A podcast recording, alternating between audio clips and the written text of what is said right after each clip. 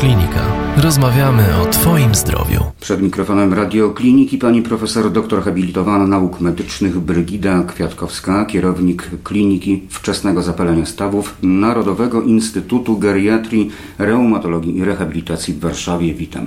Witam serdecznie. Pani profesor, tematem dzisiejszej rozmowy będzie zesztywniające zapalenie stawów kręgosłupa. To jest e, choroba, o której powszechnie się nie mówi, a nawet mało wie. Zgadza się, jest to choroba, która wcale nie jest rzadką chorobą, natomiast ogólne pojęcie społeczeństwa na temat tej choroby praktycznie biorąc jest żadne i stąd jak gdyby są bardzo duże opóźnienia diagnostyczne w rozpoznawaniu tej choroby. One sięgają nawet czasami kilkunastu lat. Zacznijmy może od samego organu. Dla przeciętnego, nazwijmy to kowalskiego, kręgosłup, no to te 33-34 kręgi oddzielone krążkami międzykręgowymi, a my mówimy o zesztywniającym zapaleniu stawów kręgosłupa. Gdzie zatem są stawy w kręgosłupie? Stawy są y, w kręgosłupie między wyrostkami stawowymi i tam znajdują się stawy, czyli te struktury, które mogą być zajęte ale proces chorobowy obejmuje nie tylko stawy kręgosłupa, ale również tkanki miękkie, czyli więzadła, które ulegają skostnieniu, a sam początek choroby zaczyna się od stawów krzyżowo-biodrowych, czyli nie sam kręgosłup, tylko to, co jest obok kręgosłupa w odcinku y, krzyżowym, czyli stawy krzyżowo-biodrowe. Czyli w określonym miejscu w rozpoczynają miejscu. się te procesy tak. chorobowe. A później dopiero choroba zajmuje wyższe partie kręgosłupa, czyli odcinek lędźwiowy, piersiowy i szyjny. A proszę powiedzieć, dlaczego akurat tam rozpoczyna się ten proces? To trudno mi powiedzieć, tak po prostu taka jest patogeneza i w związku z powyższym kryteria rozpoznawcze dla tej choroby to są kryteria, gdzie rozpoznajemy w pierwszej kolejności zajęcie stawów krzyżowo-biodrowych, tam jest początek. Dlaczego akurat te, te, stawy są ulubione dla tej choroby? To tak jak w reumatoidalnym zapaleniu stawów, że początek jest ręce, stopy i kręgosłup szyjny, czyli każda choroba jak gdyby ma punkt zaczepienia, w którym się zaczynają objawy. Dlaczego tak akurat jest? Nie ma na to żadnych tak gdyby przesłanek naukowych, wiemy, że po prostu tutaj należy szukać tej choroby, jak gdyby, gdy, jeżeli chcemy ją rozpoznać. I póki co jeszcze nie wiemy dlaczego, ale znamy istotę sprawy. Wiemy, co kryje się pod pojęciem stawy kręgosłupa już, zatem czas powiedzieć, co to jest za choroba, na czym polega, czyli proszę powiedzieć o mechanizmie działania. No i centrum uszkodzeń wiemy już, gdzie się zaczyna, prawda, ale czymże jest ta choroba? Przede wszystkim jest to choroba zapalna z kręgu zapalnych chorób reumatycznych, która jest chorobą przewlekłą. Więc trzeba sobie zmysłowić, jeżeli takie rozpoznanie już ktoś ma postawione, to choroba jest do końca życia. To, co możemy osiągnąć, to oczywiście zatrzymanie tej choroby, czyli osiągnięcie tak zwanej remisji, gdzie mamy chorobę, ale nie ma objawów, które wskazują na tą chorobę i do tego należy dążyć. Natomiast jeżeli chodzi o objawy, to te opóźnienia diagnostyczne, o których wcześniej mówiłam, wynikają jak gdyby z takich bardzo nietypowych objawów i takich skrytych.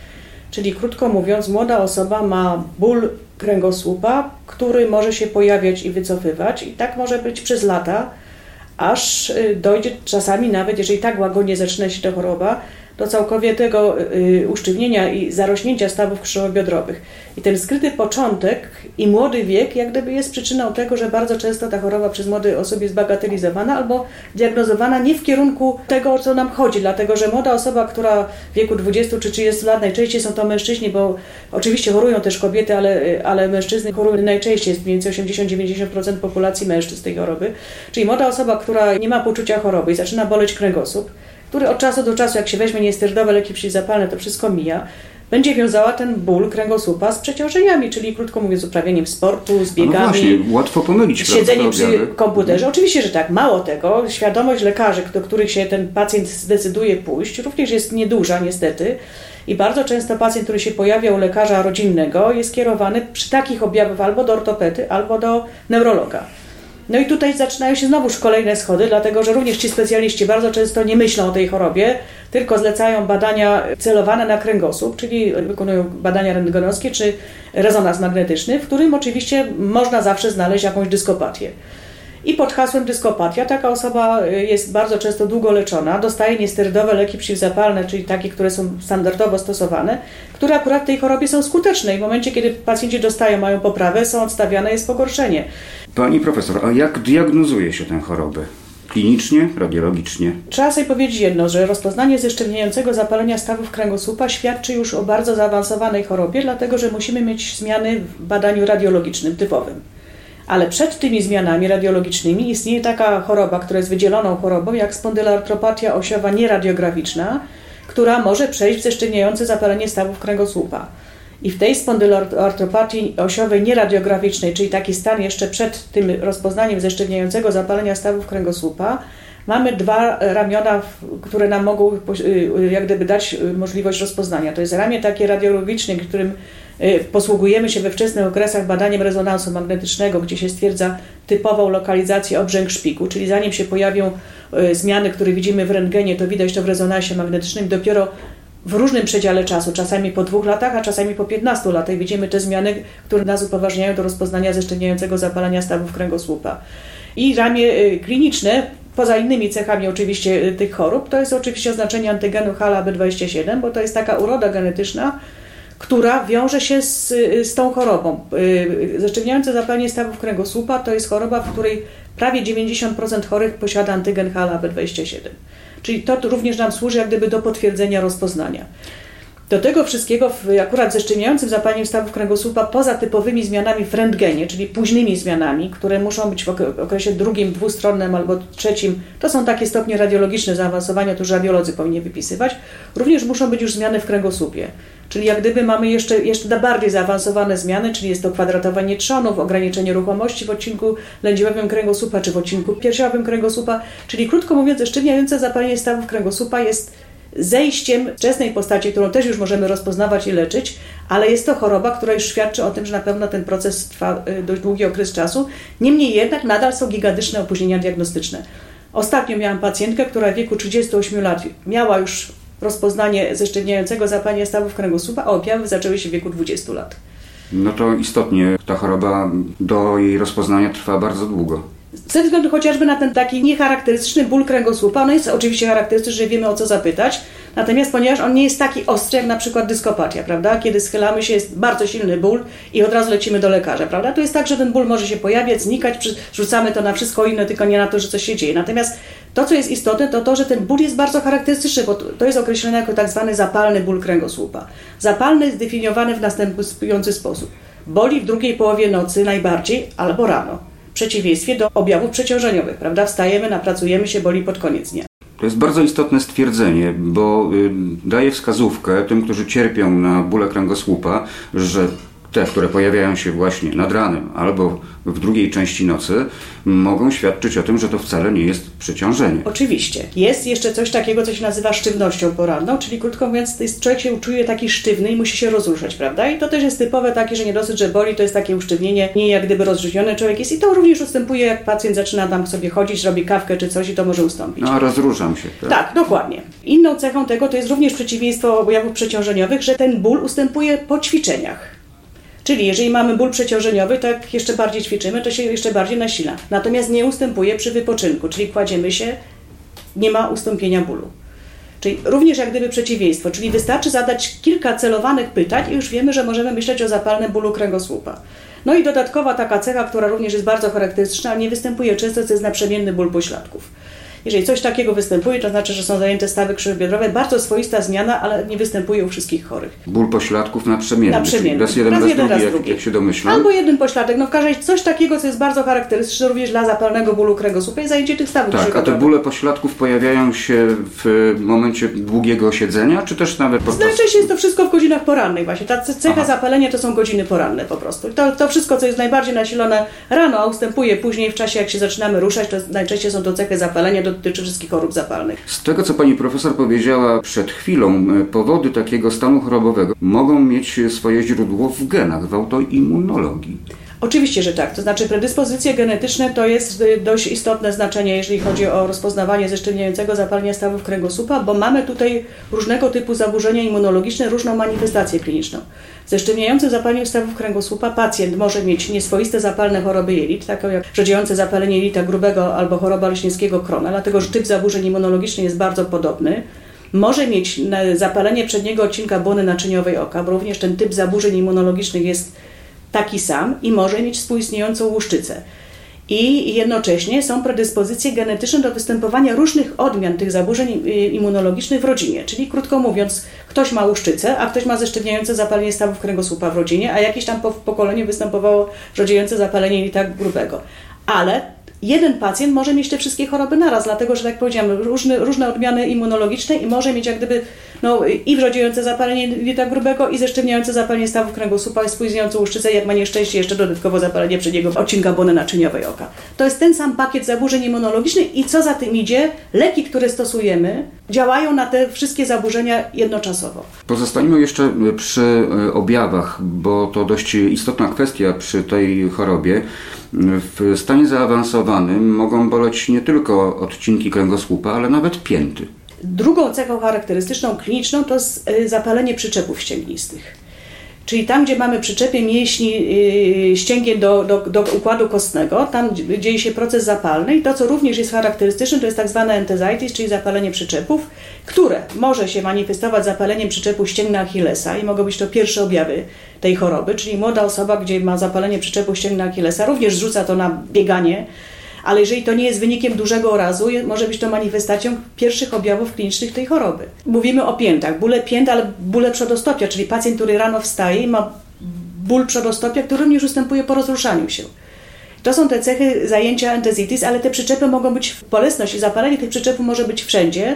W związku z powyższym funkcjonują w zasadzie do badań naukowych i klinicznych takie kryteria i skale, które nam oceniają, ile tych przyczepów jest zmienionych, które oczywiście w codziennej praktyce nie stosujemy, ale zwracamy uwagę na to, czy klinicznie tego typu manifestacje jest i pytamy pacjenta, który, który ma zapalny ból kręgosłupa, czy pojawiły się tego typu zmiany. Jeśli chodzi o choroby albo przypadłości towarzyszące zesztywniającemu zapaleniu stawów kręgosłupa, no to warto do tego ogródka dorzucić jeszcze kamyczki w postaci zapalenia tęczówki, e, niedobykalności zastawki mitralnej lub aortalnej.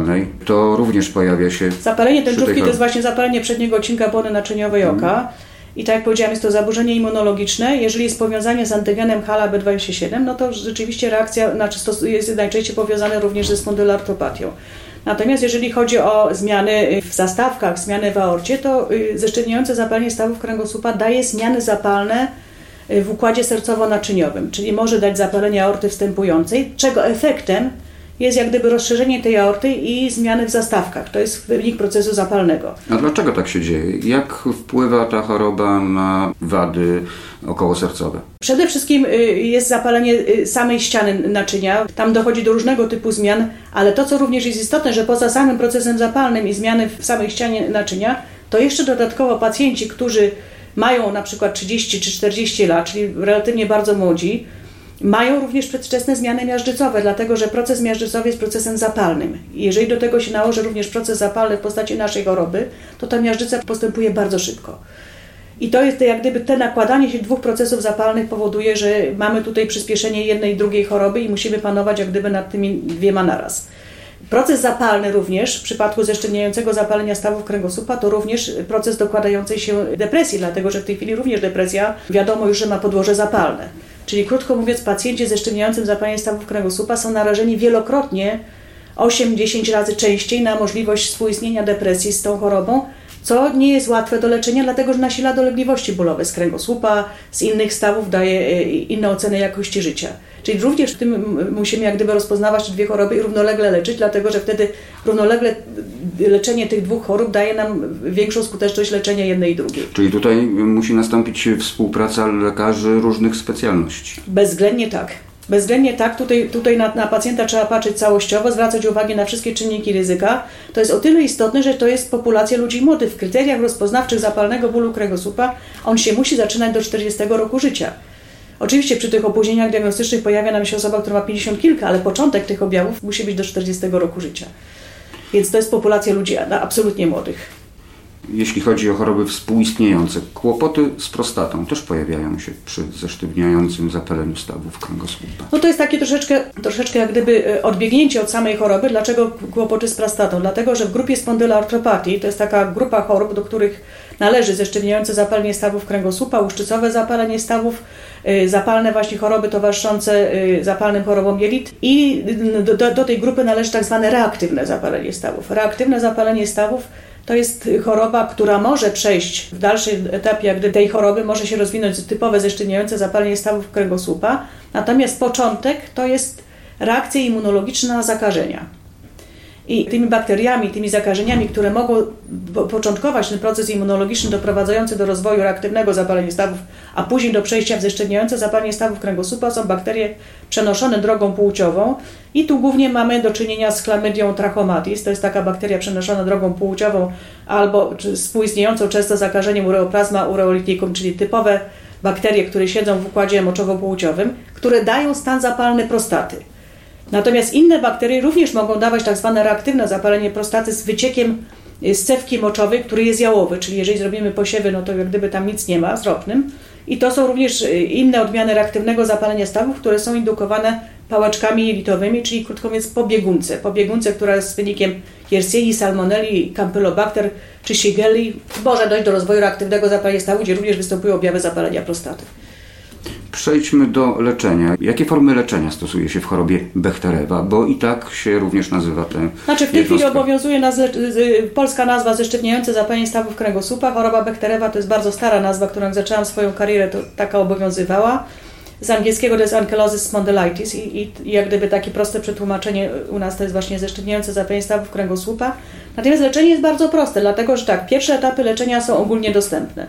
To znaczy są to niesterydowe leki przeciwzapalne, które u znaczącej grupy pacjentów mogą być skuteczne. Problem polega na tym, że najczęściej to, o czym ja mówiłam, czy neurolog, czy ortopeda zaleca te leki, ale zaleca w krótkich takich kursach terapeutycznych, czyli czy domięśniowo, czy, czy, czy doustnie, pomaga, e, stosowana jest przerwa. Natomiast tutaj w tej chorobie te leki muszą być przyjmowane po pierwsze w maksymalnych dawkach i w sposób ciągły. Czyli nawet jeżeli jest poprawa, to nie należy tych leków odstawiać, bo one hamują postęp choroby. W sposób ciągły, nieustający? Tak jest, czyli na przewlekle. I maksymalne dawki, czyli takie, jakie są zarejestrowane dla danej terapii. Jeżeli jeden lek nie działa, powinniśmy go zastąpić drugim lekiem i sprawdzić, czy działa. I teraz tak, w kryteriach naszych terapeutycznych, y, dostosowanych niestety do programu lekowego, czyli jak gdyby ciągu dalszego leczenia tych chorych, musimy u pacjenta stosować y, te dwa leki niesterydowe przeciwzapalne, każdy z nich przez 4 tygodnie. W zaleceniach europejskich leczenia tej choroby wystarczy leczenie przez dwa tygodnie, bo te leki dość szybko działają, czyli od razu po dwóch tygodniach wiemy, czy u pacjenta są skuteczne, czy nie. Jeżeli nie, no to jeden zamieniamy na drugi i po kolejnych czterech w sumie tygodniach już wiemy, że te leki są albo skuteczne, albo nie. W Polsce wiemy to po 8 tygodniach, bo takie są wymogi programu lekowego, czyli jak gdyby możliwości następnej, stosowania następnych leków, które są refundowane. Tak, w naszym kraju mamy inne procedury po prostu znaczy, leczenia. Y, ze względu na oszczędności, jak gdyby te kryteria włączenia i możliwości terapeutyczne są troszeczkę zawyżone, żeby mniejsza grupa pacjentów miała y, drogie leczenie. W związku z powyższym, jak gdyby y, po czterech tygodniach stosowania jednego leku, powtarzam jeszcze raz, maksymalnych dawka w sposób ciągły, zamieniamy na drugi, również stosujemy przez cztery tygodnie i w zasadzie po ośmiu tygodniach jeżeli te dwa leki są nieskuteczne, powinniśmy zgłaszać pacjenta do kwalifikacji do leczenia biologicznego, do programu lekowego. Leczenie biologiczne, na czym polega? Leczenie biologiczne polega na, na tym, że stosujemy białka, które są produkowane dzięki zaawansowanym technologiom inżynierii genetycznej, które blokują nam jedną konkretną cytokinę prozapalną, czyli substancję, która odpowiedzialna jest częściowo za ten proces zapalny. I to y, blokowanie, czyli inaktywowanie tej cytokiny prozapalnej powoduje, że to zapalenie nam się zmniejsza lub się całkowicie wycofuje.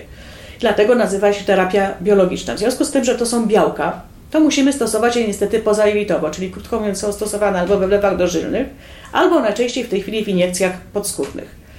I to jest taki etap kolejny leczenia tej choroby, niezwykle skuteczny. Oczywiście ta skuteczność ma przełożenie na to, w jakim momencie tej choroby to leczenie włączamy, prawda? Im wcześniej jest włączone to leczenie, tym jest przełożenie na większą skuteczność. Często przyjmujemy tę formę leków? To jest Dawka codzienna, raz na tydzień? Wszystko jest zależne od preparatu. Mamy do dyspozycji w tej chwili y, y, pięć preparatów z tej grupy, które mają w mechanizmie blokowanie y, właśnie tej cytokiny prozapalnej, która się nazywa tumor necrosis factor alfa.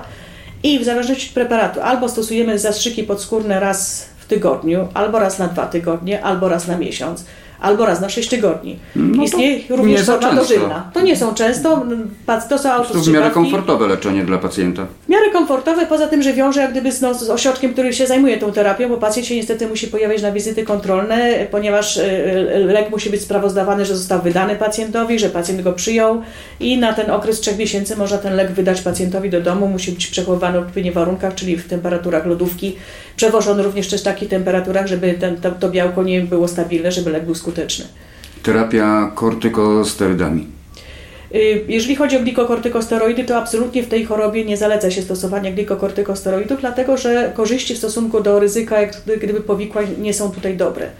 Oczywiście w sytuacjach takich, kiedy pacjent ma bardzo dużą aktywność, czasami nam się tak zdarza, że po prostu pacjent nie jest w stanie z łóżka wstać, bo takie też aktywne postacie tej choroby się znajdują, można stosować krótko glikokortykosteroidy, wtedy lepiej nawet w iniekcjach dożylnych większe dawki, ale w sposób bardzo krótki. Natomiast przewlekła glikokortykosteroidy terapia na pewno nie daje korzyści żadnych, jeżeli chodzi o, o, leczenie tej choroby. No tak, bo kortykosterydy jeszcze wyniszczają pewne partie organizmu przy okazji także. Przede wszystkim glikokortykosteroidy mają dokumentowane działanie, które przyspiesza nam powikłania ze strony układu sercowo-naczyniowego. Czyli krótko mówiąc, jeżeli już mamy pacjenta z dużym ryzykiem, prawda, że takie powikłania wystąpią, to stosowanie glikokortykosteroidów nam może to jeszcze dodatkowo dać większe szanse. Tu są ewidentne przełożenia na, na zgony z tego powodu.